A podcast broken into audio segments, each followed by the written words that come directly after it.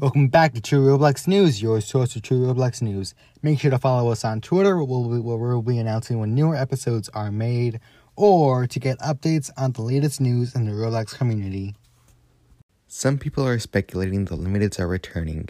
With Sinister S and Tentacles Jr. going limited, uh, it's been the first time in two and a half years that a not sponsored item has went limited. Roblox has updated the Penguin package and players are upset. Popular YouTubers such as Flamingo used the outfit, and now their outfits are ruined with feathers. Roblox will be issuing refunds for user ads that ran during the extended downtime earlier this week.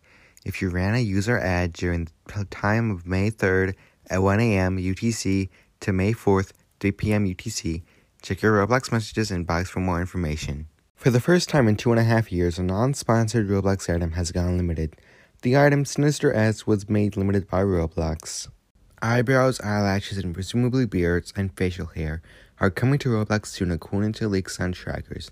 It comes, however, that certain items on the catalog have been deleted for this change, such as former eyelashes. Eyebrows, eyelashes, and presumably beards and facial hair are coming to Roblox soon according to leaks on trackers. It comes, however, that certain items on the catalog have been deleted for this change, such as former eyelashes. Soon, you will be able to use SMS as an option for two step verification for your Roblox account. On May 26, 2022, at 8 a.m. PT, Roblox Corporation will be hosting their 2022 annual meeting of stockholders. This meeting is closed to stockholders and will consist of seeking approval for proposals.